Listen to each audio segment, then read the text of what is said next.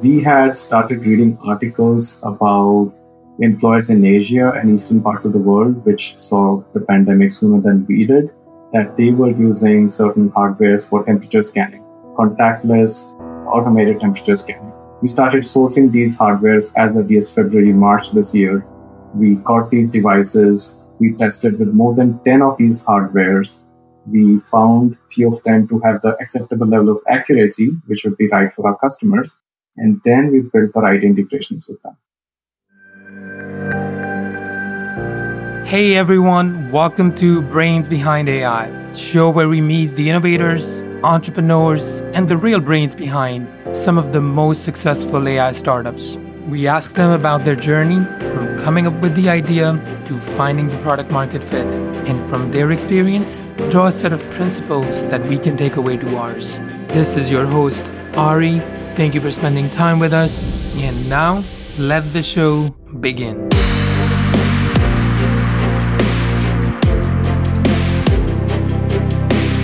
Hello, and welcome to another episode of Brains Behind AI.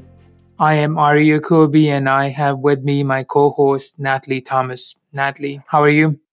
I'm doing well, Ari, and thank you for having me. Today, we have a special guest with us. His name is Mohit Garg.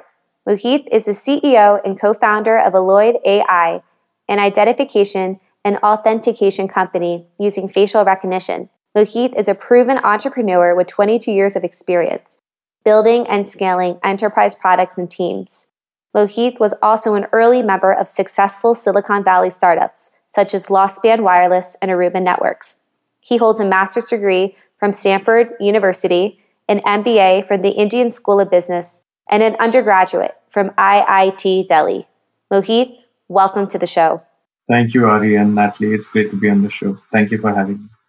Yeah, Mohit, that's quite an impressive background. What I'd like to do is before we get into the company, I want to learn a little bit about yourself and your personal journey and, and how it prepared you for your entrepreneurial life that you live right now. Where did it all start? When I look back at my journey, I see three distinct phases which led up to where I am today. And, you know, it's always constantly changing, so I'm not sure about where I'm going next. But it started by growing up early years in India where you know my societal and parental pressure gave me only two options to be an engineer or a doctor and i was naturally inclined to be an engineer i loved maths and i loved science so spent pretty much my almost until 19 years of age in india going through a traditional education system did pretty well with academics but really didn't have a sense of what this was leading to right got into engineering school because that's what the so-called bright kids did.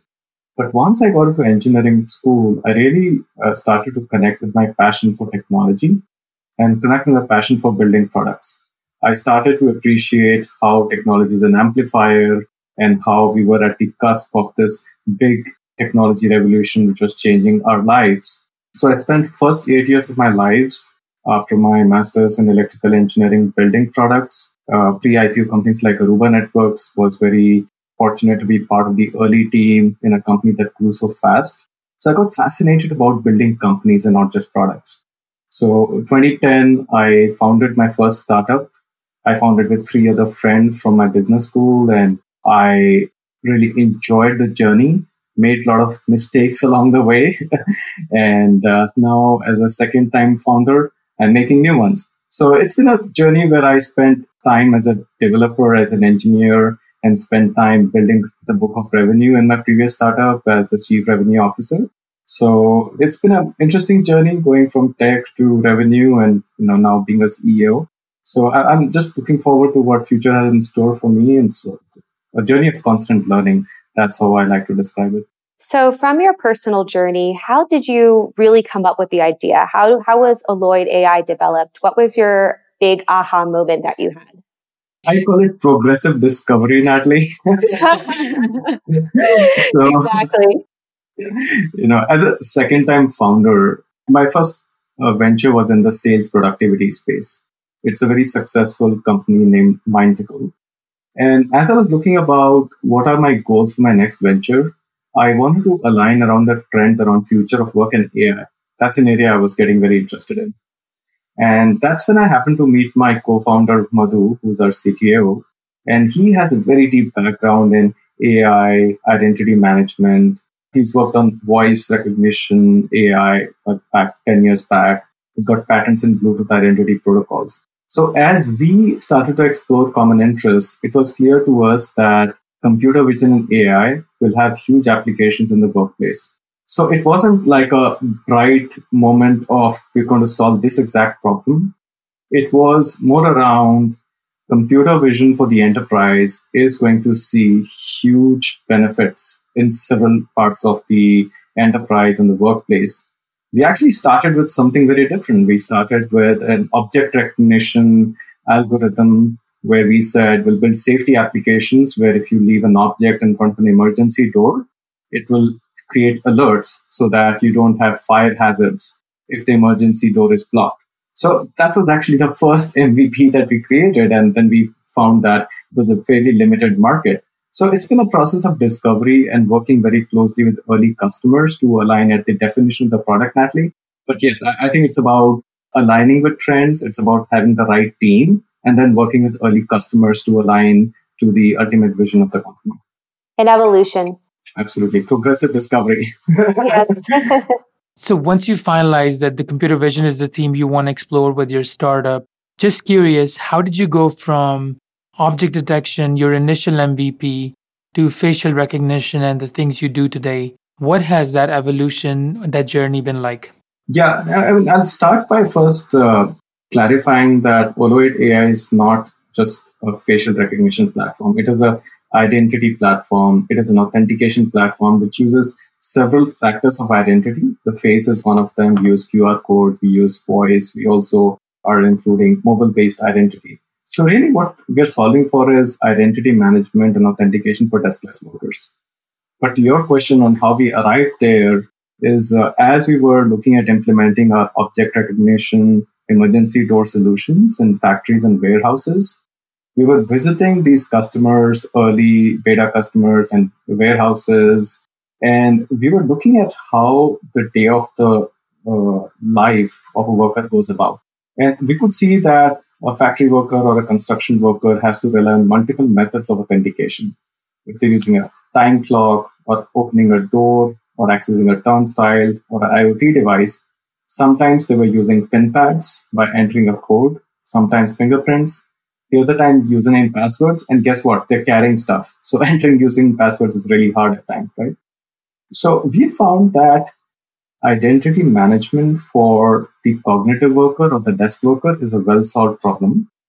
Uh, we all enjoy the benefit of single sign on. We have one username password, gives us access to CRM, email, productivity applications. We actually even enjoy it in our consumer lives, where one Google password is giving us access to Google Drive, email, and you know number of applications like Hangouts and whatnot. But for a deskless worker, username password is not a good solution. And from a security standpoint, if you give them badges, we realize that there was a security risk. You know, if I have your badge, I have your identity. So we got very convinced that a computer vision based contactless biometric, which uses face as a primary factor, and you add additional factors to make it high confidence, high security, would be a great solution. We then started training our AI models around zero false positives.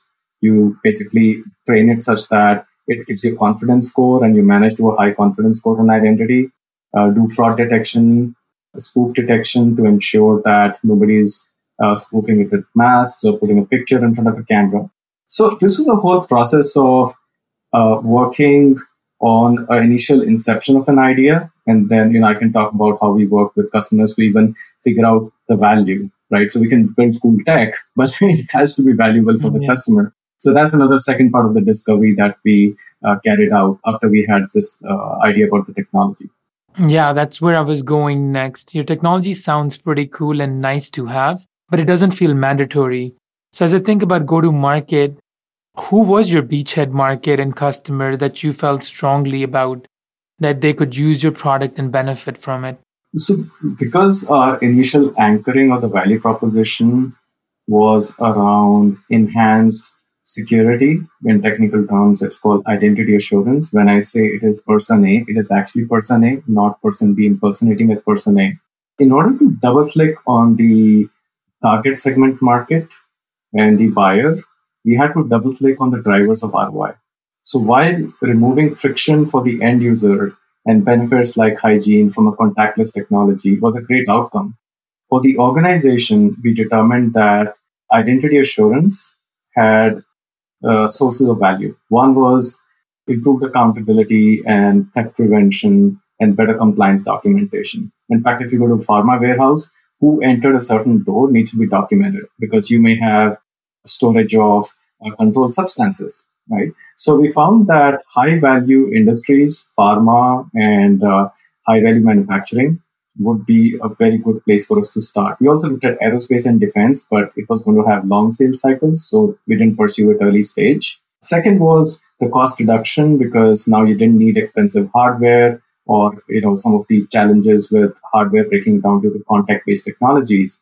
And lastly was payroll savings, right? So if you look at the inaccuracies of time and attendance system because of impersonation, that can have double-digit million dollars of savings.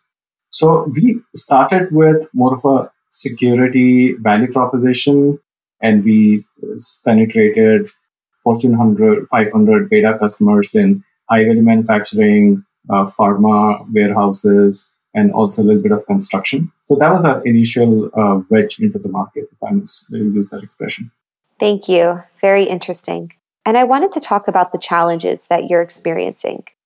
What challenges have you experienced getting to the market, and what challenges are you experiencing today? Yeah, so you know, this is something we constantly discuss within the founding team and also our entire team. Like we say, hey, what is it that is still a source of risk we have not eliminated? Because you know, as you create value in a company, whether it's through funding rounds, the question you ought to be asking is, what risk have you already eliminated? What is not yet eliminated? And I think if I look at a few areas where we continue to make a lot of investments and work, one is an education challenge. Our customers have the option of retrofitting an incremental point solution, right? So let's take the example of what's happening with COVID-19. You know, before COVID-19, we were talking about primarily security and it was a very strong value proposition. Today, customers care the most about safety, contactless interaction, contagion prevention at the workplace. So, you know, I'll talk about how we also had to do some product improvisations with COVID 19. Customers need this now, they need it today. So sometimes they have the option of using incremental retrofit technology, replacing a fingerprint reader with a badge reader and continuing with business as usual. Our impact and success with a new generational shift of technology will be determined by how soon the market can appreciate the benefit of centralized identity use this COVID 19 as an opportunity to do a major transformation of identity management. Right? So that's an education challenge which we constantly have to prove ROI and showcase that this is an opportunity to revamp your identity framework. The second part of the education challenge is for the end users. Right? So we all know that there's news around the unethical use of facial recognition in by state agencies in a public context. There's heightened concern around data privacy. The reality is that as part of our employment, we have always entrusted our employers with significant amount of private data. Employers have our picture, social security number, and whatnot. So when it comes to centralized identity management and use of contactless biometrics, we need to educate our end users that the data is used and retained only for the workplace applications. We encrypt the personally identifiable information with a one-way hash, de-identify the data, so even if the employer were to provide those biometrics to, let's say, a state agency, the data is practically useless. It cannot be tied to an individual outside of proprietary software. So there's two parts of the education, educating the market from a customer standpoint, from a user standpoint. And lastly, the third challenge I would say is scaling up a company which has a physical product. So my first startup was a pure software application, can be downloaded a million times a day. Whereas our software today is an app which has to be downloaded into a tablet or a phone. And sometimes the procurement of the device, mounting and wiring of a device can result in some friction. So we are partnering with system integrators, installation service providers in the short term to address this. but we are building on a pure self-install model. that makes it very easy for an untrained technician to drive a few screws in a wall, install the iPad, connect to Wi-Fi, and get going. So I would say purely from a scaling standpoint, it's the education challenge, and then the scaling challenge and making it very easy to deploy. Those are two areas we're working on. Mohit, you're already touching on all the points I want to cover here. COVID 19, Congress regulating facial recognition, all the way to challenges of being a physical product company. So let's work backwards. Being a physical product company is hard, and it's a tough proposition, even in Silicon Valley. I know so many entrepreneurs who would give up on it too quickly, and so many VCs who would not touch it. So I want to know what are some of the challenges you're experiencing in building and scaling a physical product company, and how are you navigating them? Yeah, Ari, that's a great point, and hopefully there are some learnings here from our journey for your listeners. We early on took a call that we want to be a hardware integrated product and not a hardware product. So the way I would describe it is we are not a hardware company, but we integrate with off the shelf hardware. We do not manufacture hardware. We do not plan to manufacture hardware, but we certify hardware that we can endorse and say that our customers can buy those pieces of hardware and the software will work with those without any issues. So let me double click on this. Let's take the example of post COVID 19. We found that our customers needed to not just authenticate the identity of a worker, employee, contractor, visitor coming into the workplace, they also needed to prevent, put in some contagion prevention measures check the temperature for elevated temperature, potentially have some QR code scanning with uh, the self certification questions. So, the way we went about this illustrates our hardware integrated approach. We started testing off the shelf thermal cameras that were available in the market. We had started reading articles about employers in Asia and eastern parts of the world, which saw the pandemic sooner than we did that they were using certain hardwares for temperature scanning, contactless, automated temperature scanning. We started sourcing these hardwares as early as February, March this year. We got these devices. We tested with more than 10 of these hardwares. We found few of them to have the acceptable level of accuracy, which would be right for our customers. And then we built the right integrations with them. Some of them were API integration, which are much easier to build. Some of them required some proprietary development. But we continue to build Oloid as an integration platform. It can integrate with IP cameras, it can integrate with Bluetooth devices, it can integrate with QR codes, it can integrate now with thermal devices. So we believe this is a very scalable approach. Our customers take advantage of Oloid software by downloading an app from the App Store. The app comes pre-built with these integrations. So the customers can buy the hardware themselves. We do not have to supply that. But our customers do have to implement it in terms of putting the hardware on a wall, if it's a tablet or a camera, then installing and wiring it. So we, we do have that aspect of the physical implementation. But from a development standpoint, we continue to focus on being a scalable integration based software platform and not a hardware company. I hope that answers the question. Yes, yes, it does. So you're taking more of a platform approach and, yes. and not not be a hardware company. I like that a lot. Now, you touched on a lot of things here, and it seems like you're moving very, very quickly in terms of doing some of those integrations for the devices that are out there that measure temperature and so on. It's and especially in this global pandemic. So, so just curious, how are you managing it in terms of moving so quickly with the solutions that you're coming up with while we're in a standstill mode here? Yeah, and I think that's where I give a lot of credit to our team you know, as you can imagine, a startup, especially uh, an early stage company, its success is hugely determined by the quality of the initial team. And I think I speak for most startups and founders that I'm you know familiar with that software companies are very well designed for remote collaboration. We already had remote members in our team who were not even in our Sunnyvale office. Right? We had you know, close to eight members of the team who were remote. And now we have 10. We actually have two more hires that we made recently who are remote. So we were designed as an organization to not rely on being in the same room. And for us, uh, the collaboration post pandemic, I, I think presented only one challenge, which was we lost access to our lab. So we had to set up labs in our garage. My co-founder has a lab set up in his garage. So I think there was this element of having to re- rebuild our lab setup. But other than that, from a remote collaboration standpoint, our team was able to switch, flip the switch with no challenge.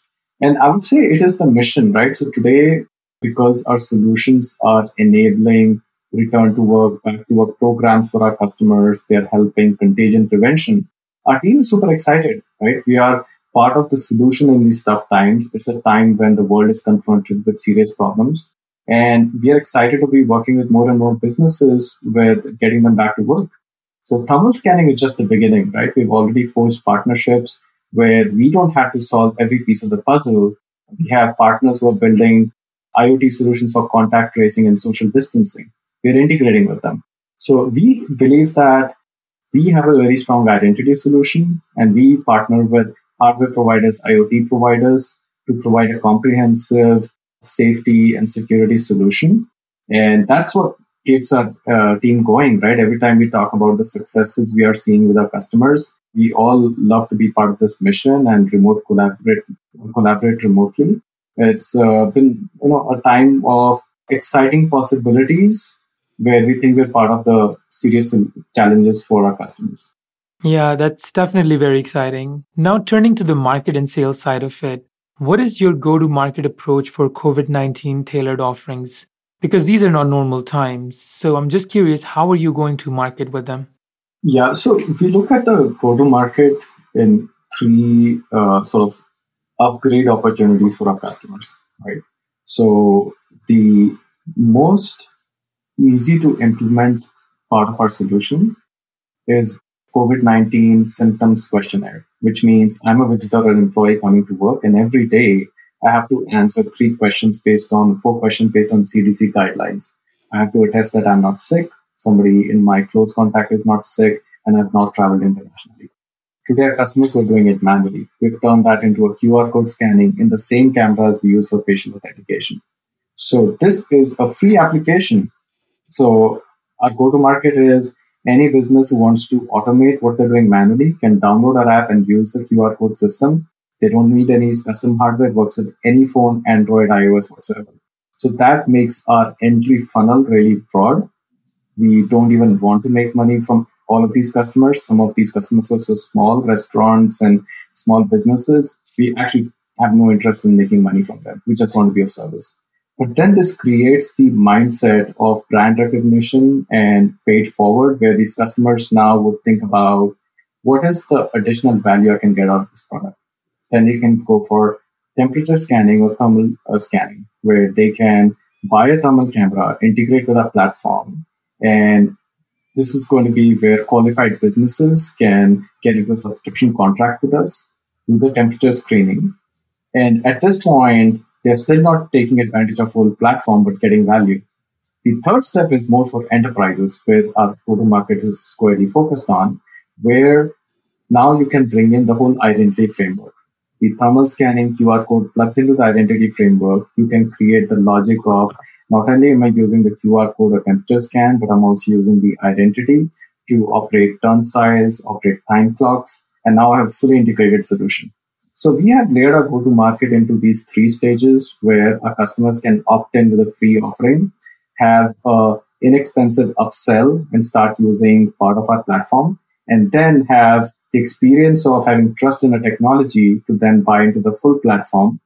Uh, so we're doing it both inbound and outbound. Uh, from an inbound standpoint, we're generating content and running online campaigns. From an outbound standpoint, we have a target list of customers who would be in our sweet spot and we are reaching out to them direct through email and phone. Great, great. And how big is your team and how the team is structured between sales and development? Yeah, so we're a primarily R&D focused team. Our go-to-market team is pretty small. We're overall a team of 20.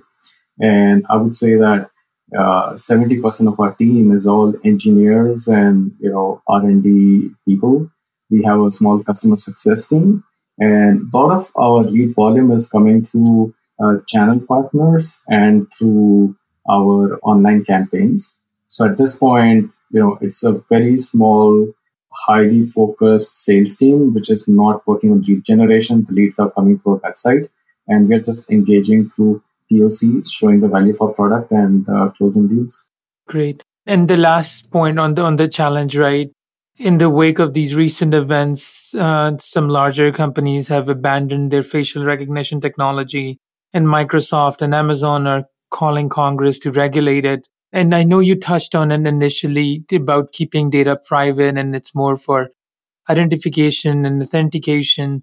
Do you have an opinion on, on what's out there? What are your thoughts when we think about the Clearview and other companies that are out there that are providing, say, police or uh, uh, the government officials with, with some of that data, right? There's a lot of debate and controversy around that.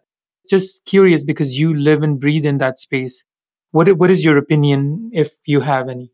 Yeah. So first thing, uh, Ari, is that we want to be very focused on the workplace applications, right? So we have no intention whatsoever to be uh, operating in surveillance technology, airports, traffic signals. We have no intention of making our technology available in that area, and we are publicly very vocal about that uh, we are seeing a lot of traction in the workplace, and that's a we're passionate about. But the second thing is even within the workplace, how can you bring a very robust data privacy framework? So we are we have worked with worker unions to understand their concerns. We've worked with legal teams of our customers, and we have done our own privacy analysis of the data framework. So we came out with some very foundational guiding principles. One is around transparency, of how the end user is aware of how their identity is being used. If an employer uses Oloid for time clocking or for opening the door for the main entrance, the employee should have the ability to look at the log of how their identity is being used. The employer should not surreptitiously use it to track their bathroom breaks, for example. Right? So we make all of that transparency available to the end user. We also believe that as employees use this technology, they're going to enjoy the benefits and they're going to develop trust. So for us, the success will come from the employers and the employees. They use this technology, enjoy its frictionless benefits, and it becomes second nature. You know, just like we don't want to carry the keys and insert them into our cars, the wireless keys do the job for us. Going back to physical keys is going to be hard, but first you have to learn to trust the technology. So both from a data privacy framework that I talked about, from a transparency that I talked about. We want to bring the ethical use of this technology, both facial recognition and non facial recognition factors, to provide a product that works for both employers and for the uh, employees from a data protection standpoint. So that's an area where we're very passionate about, and we are looking at publishing our frameworks as a best practice for maybe other vendors or companies to follow we want to be part of that uh, whole discussion and provide this framework, which I think is very powerful and addresses all the concerns that have been highlighted in the debates. Uh, but those are more in the public context, not in the private workplace context. And now, switching gears a bit, being a Silicon Valley AI company, the VC conversation is inevitable. A lot of AI entrepreneurs that listen to this show are also thinking about it. And I know it's one of the biggest things on their mind. So, given your experience building and scaling an AI company, what is your advice on raising capital? Yeah, so I've had the opportunity to have been through multiple fundraise rounds in my previous startup, and now we've raised VC money at Oloid as well. And through this experience, I've learned a few things. One is that it is not just about the idea, and I'm stating something which we hear about a lot, but I'll uh, touch upon the nuances here. I think it's about this understanding of how the VC model works and being able to explain to the VC on how this idea matches with the VC model. Why is this a scalable company? Why is this going to create VC returns? And often it is not a workflow company where you move bits and bytes and you solve one problem it's a lot about defensibility.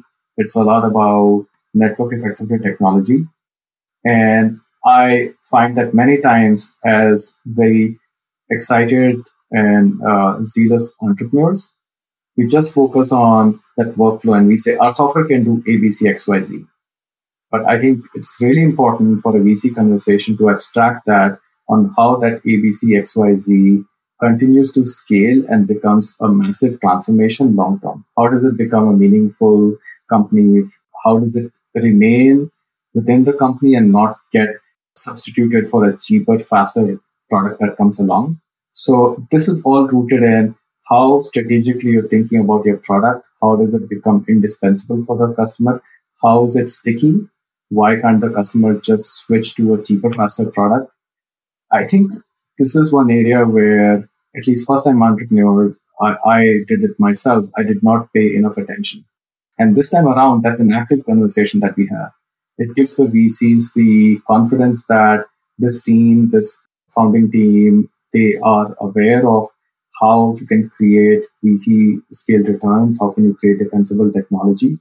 Uh, so I think this is a big part of learning around my journey of being very conscious and deliberate about defensibility of the technology, scalability of your tech. Thank you. And that's really interesting um, for us. And I did want to talk about the name of your company, Oloid AI. Can you just tell us a little bit more about how you developed the name I did read about it on your website and I found it really interesting. So I would love to hear a little bit more about the background of that. Yeah, certainly, Natalie. Oloid is a shape which has very interesting uh, geometrical properties. And we were fascinated, you know, like I said, with a background in mathematics, you know, our founding team, uh, we were very fascinated about this shape.